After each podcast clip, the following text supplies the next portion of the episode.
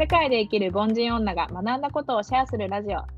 留学中に出会ったアメリカ人と3年の遠距離を経て、現在アメリカ・ロサンゼルス在住のリエと、ドバイで出会ったフランス人と結婚し、現在フランス・リヨン在住のミクのアラサー2人が独断と偏見で会話するチャンネルです。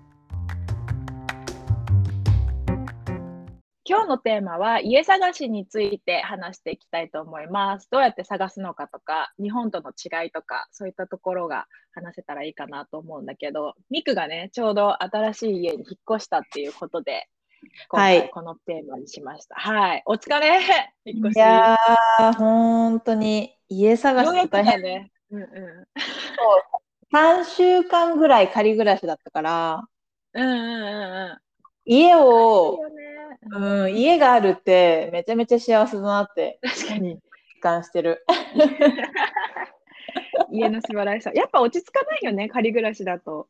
そうだね。。収うん。だし、うんうん、なんかやっぱ自分の、なんかこの場所というか、感じられなかったから、わあ、よかったっていうので、今すごい安心してるんですが、ご心配。今は引っ越してどれぐらいなの？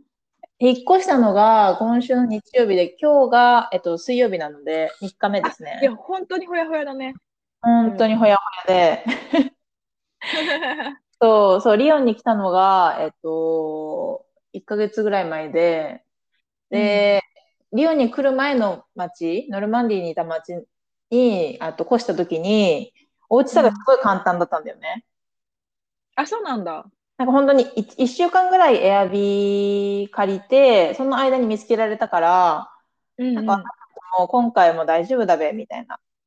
うんうん結構、あの、軽く見てたんね。すごく軽く見て、2週間エアビー借りて、まあ、その間に見つかるよね、ははは、ぐらいの、あの、テンションだったんだけど、うん。いざ来てみたら、リヨン全然お家見つからなくて、うんうん。そうなんその、うん貸し出しに出てるお家がないってことなの？それとも条件に合うお家がないっていう感じ？家はめちゃめちゃあるんだけど、今5月31日で、うん7月ぐらいからもう、あの、バカンスが始まるんだよね、フランスは。うん。だからあそのはいはい子供の、あの、学年が変わる？だから、日本で言ったら3月みたいな感じ？はいはいはい。うん3年生が4年生に上がるっていう時期だから、その子供の学年が上がるタイミングで引っ越ししようかっていう家族もいるみたいで、うんいて、い一定多うん。うんだから今結構、うん不動産な関係るほどね。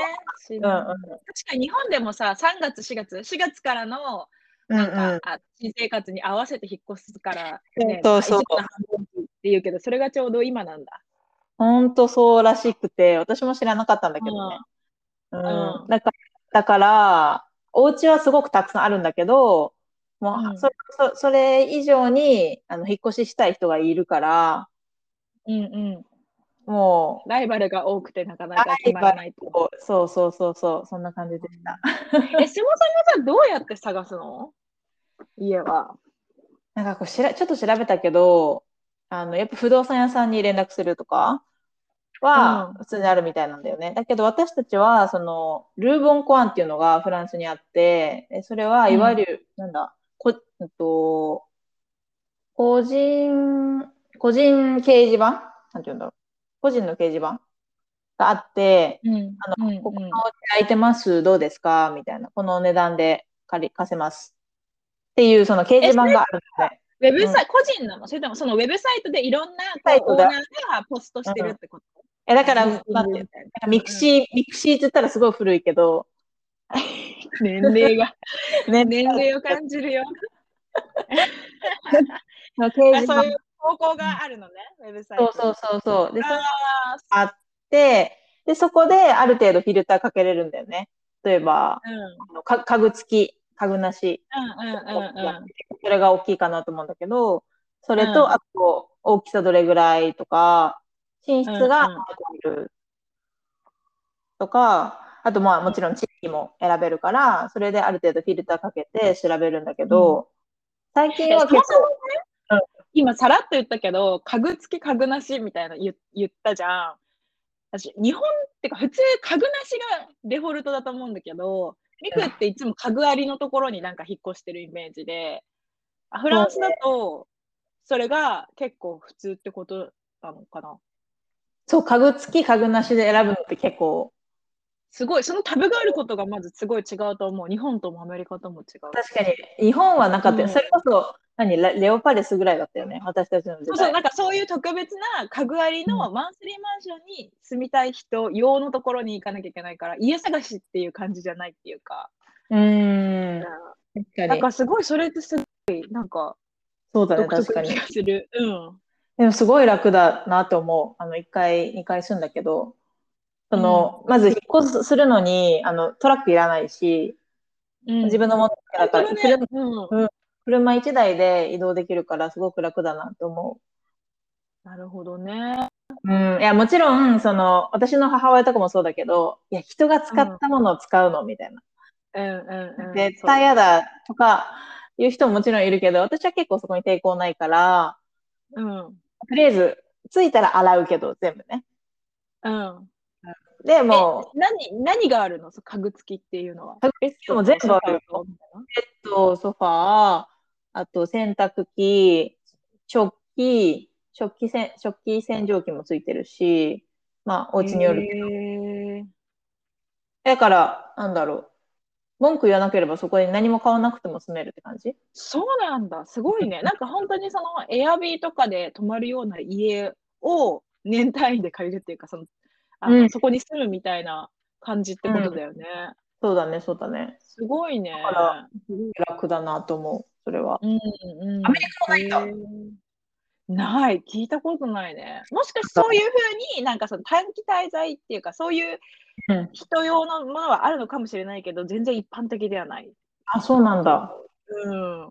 あと、まあ、アメリカの話になっちゃうと、その、えっと、ルームシェアとかすごいから、うんうん。留学生のルームシェアとか、そういうのはベッドとか置いてあったり、それこそリビングはさ、もうすでに住んでる人のものがあるから、うんそのスーツケース1個で引っ越すとかは全然あると思うけど、うん。なんかいわゆる本当に契約して家を借りるってなったら、あわかんないけど、私は家探ししたことないからだけど、あそう一般的じゃないと思そうか、じゃあヨーロッパなのかな、うん。ヨーロッパあるのかもしれないね。思う。うん。うんえ、それで、その、ソートかけて、自分たちに合いそうなやつをウェブサイトで探して、で、あの、その次のステップとしては、えっと、コンタクトします。そこにアドレスとかな、あの、番号とか書いてあるのね、その人の。うん。で、それでコンタクトするとするんだけど、まあ全員から全員返信が返ってくるわけでもないので、とりあえず帰ってくる人に、あちょっと見てみたいんだけど、本物みたいな。うんうで、そこにもちろんあの写真も載ってるんだけど、掲示板だから。ん。うん。だけど、その載ってないパートっていうか、例えばシャワーの部屋が載ってないとか。で、それを実際に見たいんだけどって言って連絡して、うん。うん。で、その、えービジットの予約を取って、ビジットするんだけど、うん。うんそれは私だけじゃなくて、もう、うん。多いとこだったら10人ぐらい、うん。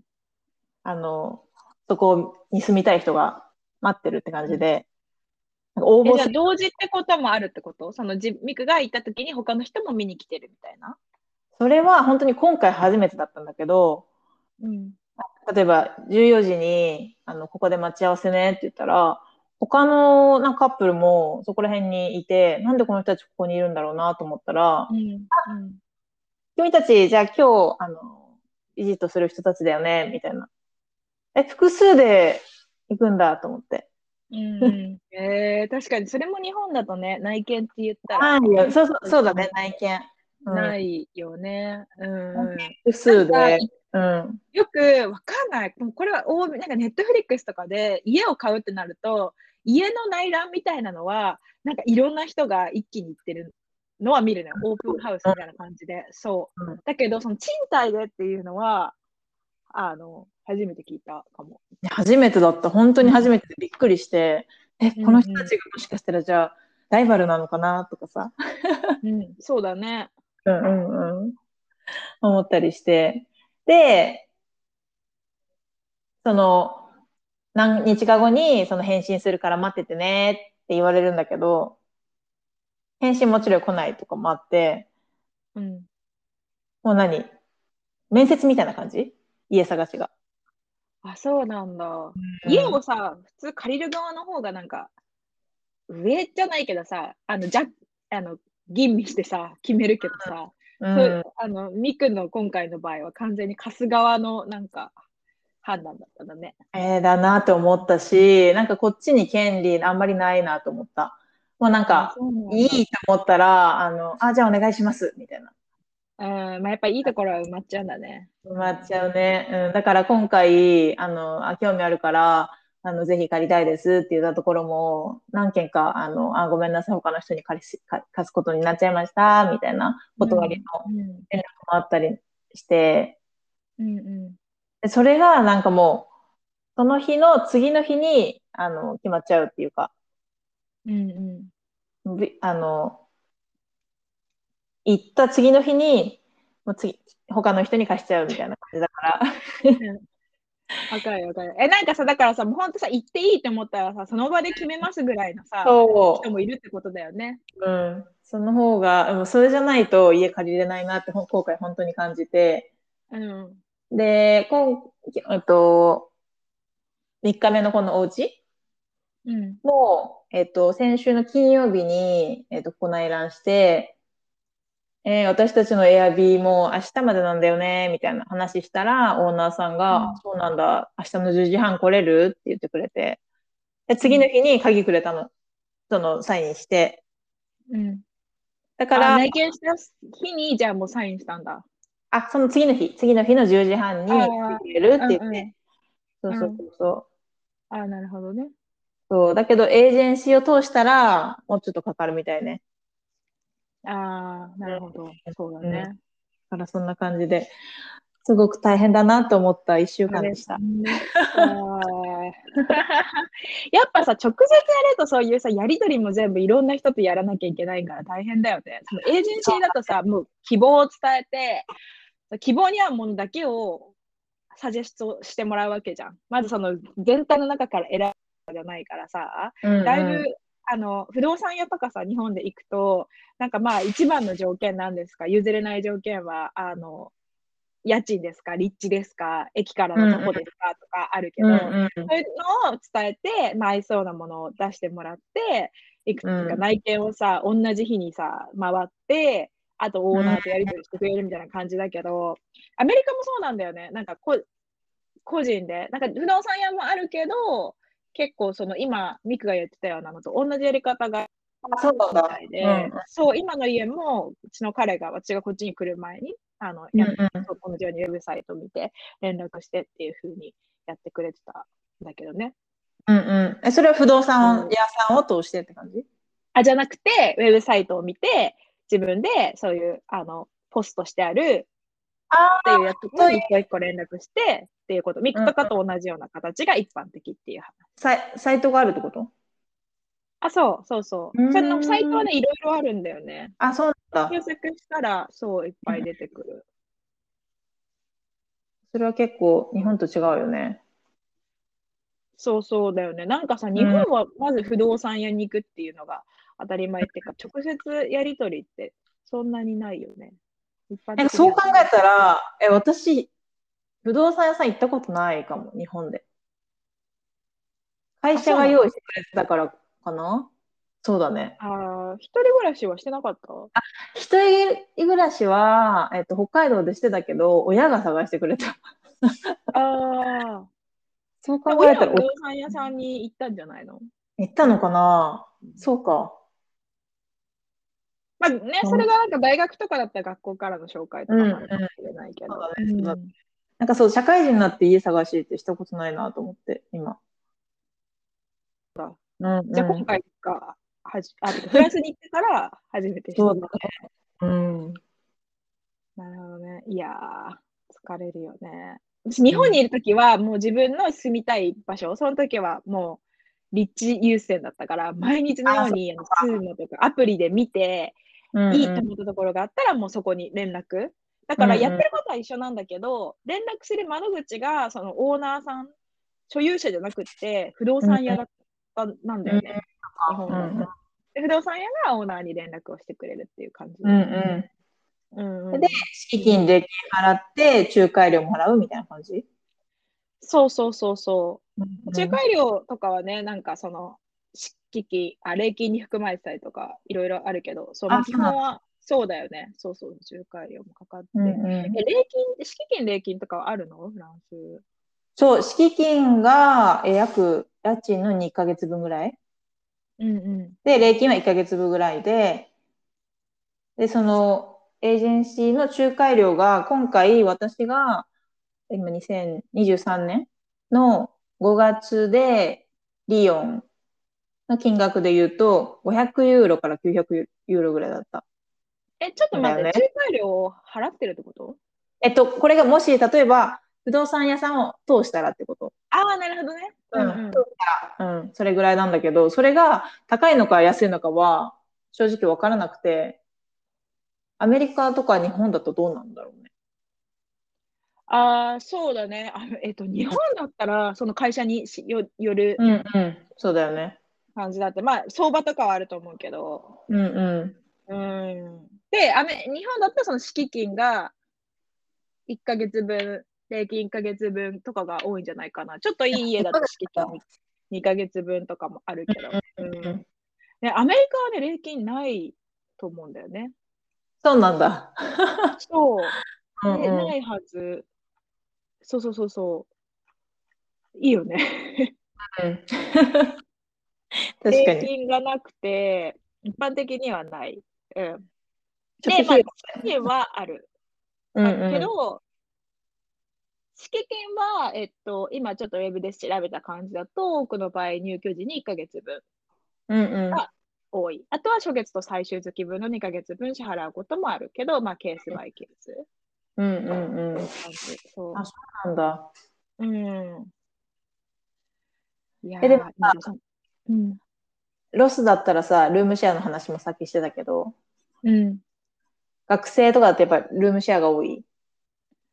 ロームシェアめちゃめちゃ一般的で、多分全然、あの、学生じゃなくても、一人、あの、その、家族で住んでない場合だったら、ルームシェアの方が一般的だと思う。あ、そうなんだ、逆にね。うん。そう、ちょっと私がはニューヨークとロサンゼルスしか住んだことがないから、そういう都市部の話になっちゃうんだけど、うんうん。めちゃめちゃ家賃が高いのね。もう LA なんうんて本当に、あのね、今調べてたら、なんかワンベッドルーム？うんから、1個のベッドルーム、まあちょっとリビングとキッチンとみたいなところの、今の、えっと、私が住んでるエリアの、あ、てか、3とか、そういうエリアはだいたい3000ドルぐらい ?2000 ドルから3000ドルぐらいするのね。だから3000ドルって40万ぐらいってことよね？今。違う？そうだ。え？そんなに ?30 何万円だよね。そう。あ、だからまあめちゃめちゃ高いのね。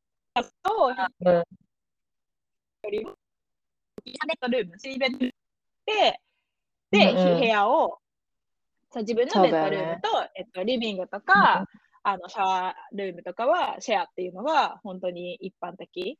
それでも日本円にしてね、10万円以上とか全然する、したりするから。日本の感覚だと。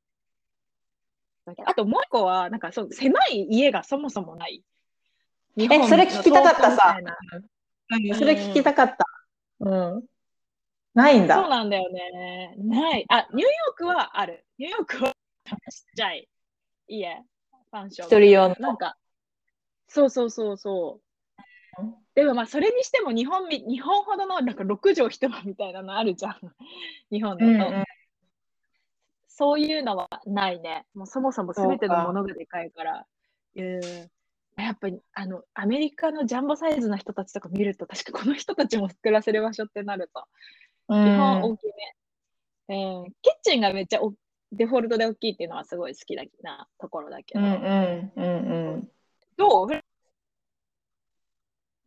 のサイズとかっていうのはどうなんだろうえそれこそ、私もそのルームシェアっていうので考えると、パリだったら、ルームシェア、学生とかだったら、あるし、この前、その内覧行ったところも、ああ、と、あなあなたの前に来た子たち、あの、学生で、ここに、あの、ベッドルーム2つあるから、あの、一緒に住みたいって言ってるんだよね。ははは、みたいなこと言ってて、あ、シェアルーム、シェア、シェアハウスシェアルームする人もいるんだと思ってうん。たんだけ、ど、で、今ちょっと私も調べてみて、パリで、ワンベッドルーム、1000ユーロから1300ユーロ？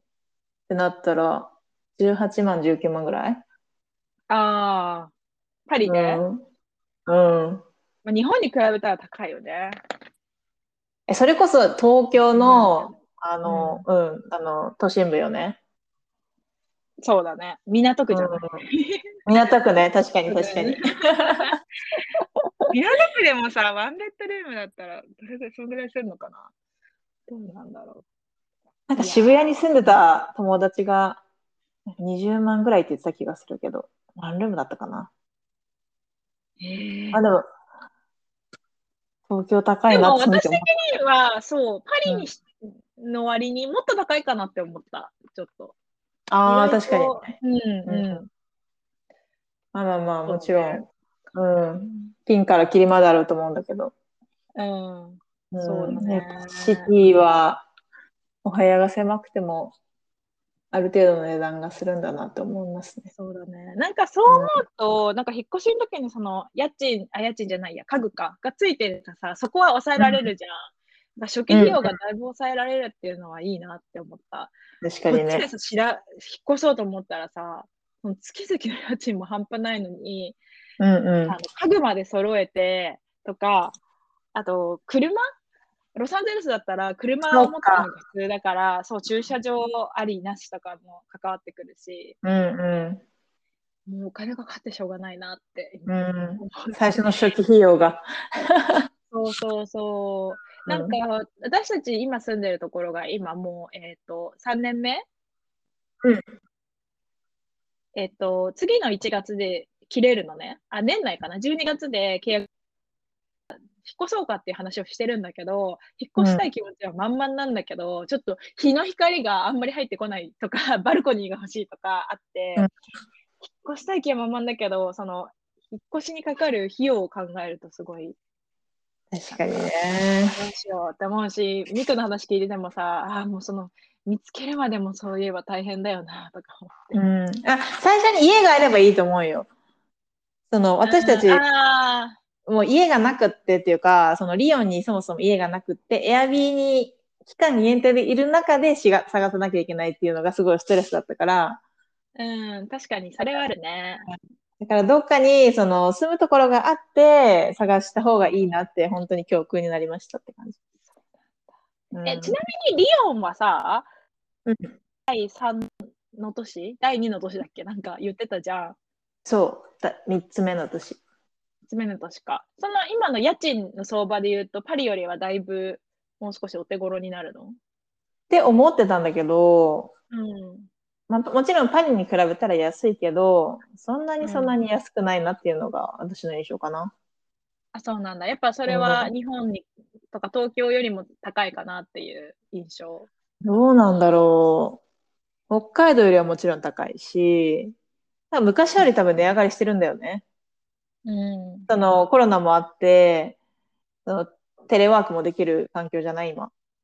うん。で、パリにいたりとか、そのリヨンに来たりとかも多分してると思うんだけど、うんうん。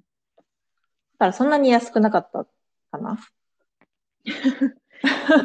ざっくりね。うん、ざっくり、ざっくり。私も全部見たわけじゃないけど、なんかネットで見たら、リヨンめっちゃ安いよ、みたいな。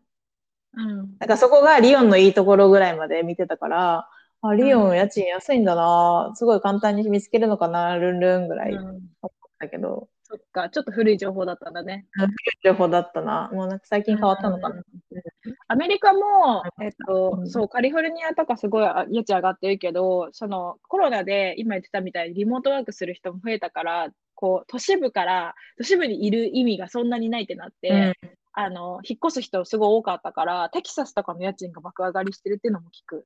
あ、そうなんだ。そう、安い、安くていいみたいな感じで、うんみんなが行っちゃうから、やっぱ需要と、ね、需要が上がるとそこも上がるんだなって感じだけど。いや、そうだね。いや、ここ、うん、2、3年でまた変わるんだろうなって思った。そうだね、そうだね。うんまあ、やっと落ち着いたっていうことで、ようやく日はい本大学、はい、楽しめるっていうことで、うんうん そうですね。いろんな話を聞け、楽しみにしてます。はい。ちょっとまたリヨン情報できたらなと思います。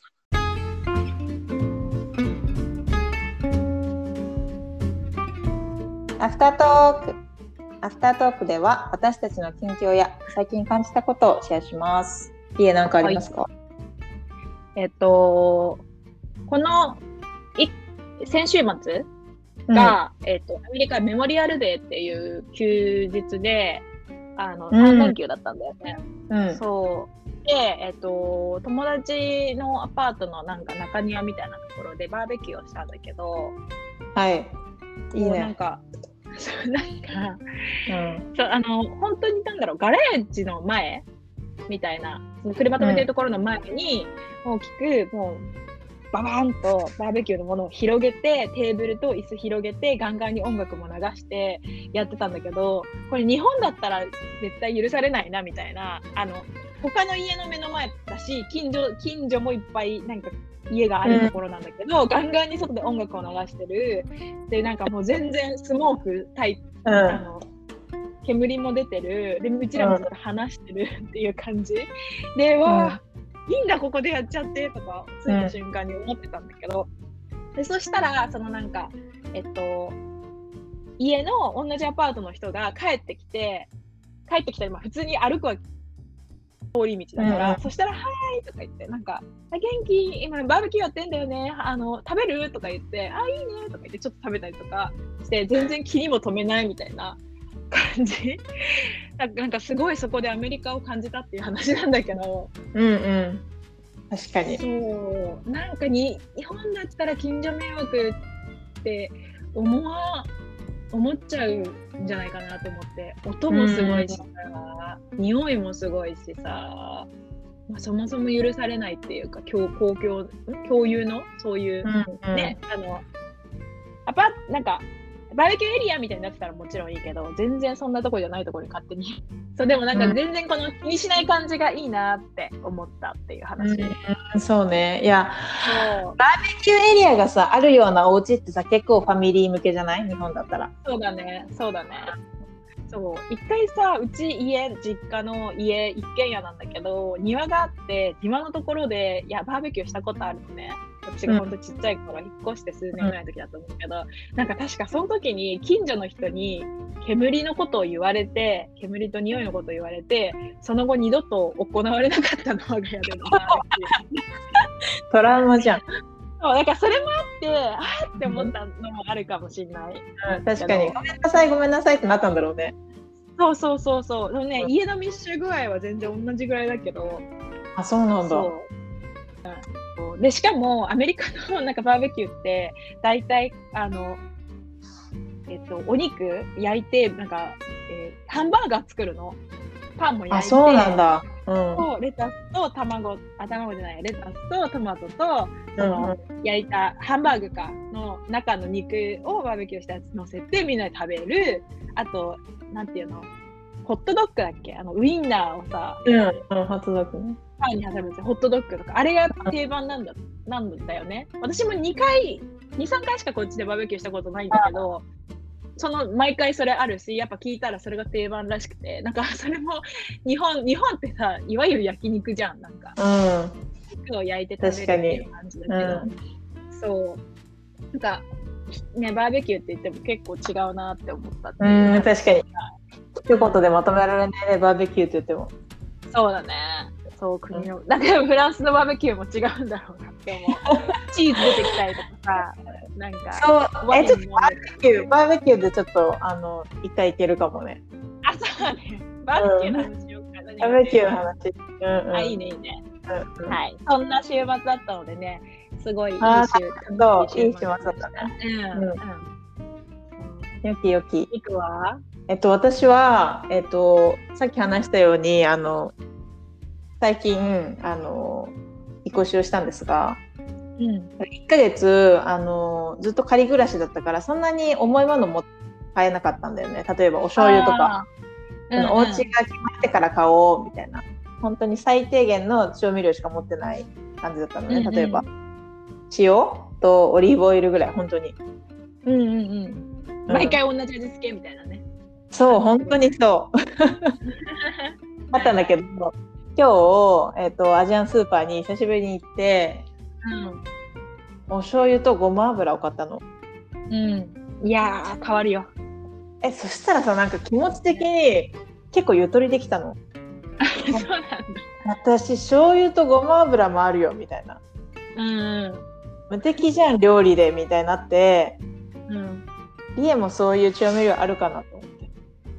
あー、あるね。あとその調味料が切れた時のストレスがを感じる、すごい、最近。なんかうんうん。醤油もごま油も酒もみりんも何だしとかも全部置い置いとき置いてると私の心の平和保たれてるけどなんかある？これ、これはあれば私、気持ち平和だな、みたいな。えー、やっぱ醤油はマストだよね醤油ないとちょっと、うん、でもごま油は結構なんか大事、うんごま油を毎回使うわけじゃないけど欲しいと思った時にないと ちょっとあそうこれで一個美味しくなったのにって思うこと多いかな。そうだね、それかな。うんまあ、あとはね塩とか砂糖とかあればどうにかなるけど。うん。うんうん。醤油とごま油って。だし。だし、あと、なんか、めんつゆ、ごめん、かぶっちゃったけど。食べちゃった、ごめん。めんつゆは欲しいね。まあそうだね、めんつゆね。うん。何？でも醤油とごま油と、まあ、めんつゆあればさ、なんかもう、もう何でも作れるわみたいな気持ちにならん？ようやく和食が食べれるって感じだね、じゃあ。そう、すごく今日幸せな気持ちになったから、それをシェアしようと思って。うんありがとうございます。でなんか思っ自分が思ってるよりに食の食大事、毎日食べてる食大事だなって思うようになったこっちに引っ越してきて、うん、そうだね。そう。なんかあーご飯食べたいって思うことなかったけど日本で。うん。白米。なんなら結構、まあ、あのご飯食べないようにしたりしたんだけど日本にいる時、うん。こっちにいるとなんかねあお米食べたいとか思う瞬間結構あるんだよね、え、だからさ、日本帰ったらさ、米爆食いしちゃわない？すするするするで太って帰ってくる え、おかわりとかしちゃうもん。したこと、なんか全然してなかった。10年ぐらいしてなかったのに、それこそ、うん太るなとか結構、あの、うん何コンディション気にしてさ、食べてなかったけど、帰ったら、おかわりなんかもう、うんうん高校生の野球部みたいになって。確かにね。もりもりに食べちゃうね。うん、食べちゃう、食べちゃう。でもなんか、私むしろこっちでも、こっちの方が食べてるかも。あご飯本をご飯食べたくなる感情が生まれるようになったから、うん、まあ確かにね。常にご飯ストックしてて。うんそうそうそう。まあでもよかったね。うん。うん、そう。だから、今後また料理、なんか新しいレパートリー欲しいなって最近思ってるけど、うん、なんかあの、おすすめのレシピあったらお願いします。おすすめですし。シェアしてください。はい。ありがとうございます。本日もお聞きいただきありがとうございました。私たちの日常をインスタグラムにもアップしているので、セカボンアンダーバーチャンネルで検索していただけたら嬉しいです。ではまた次回も聞いてください。バイバーイ。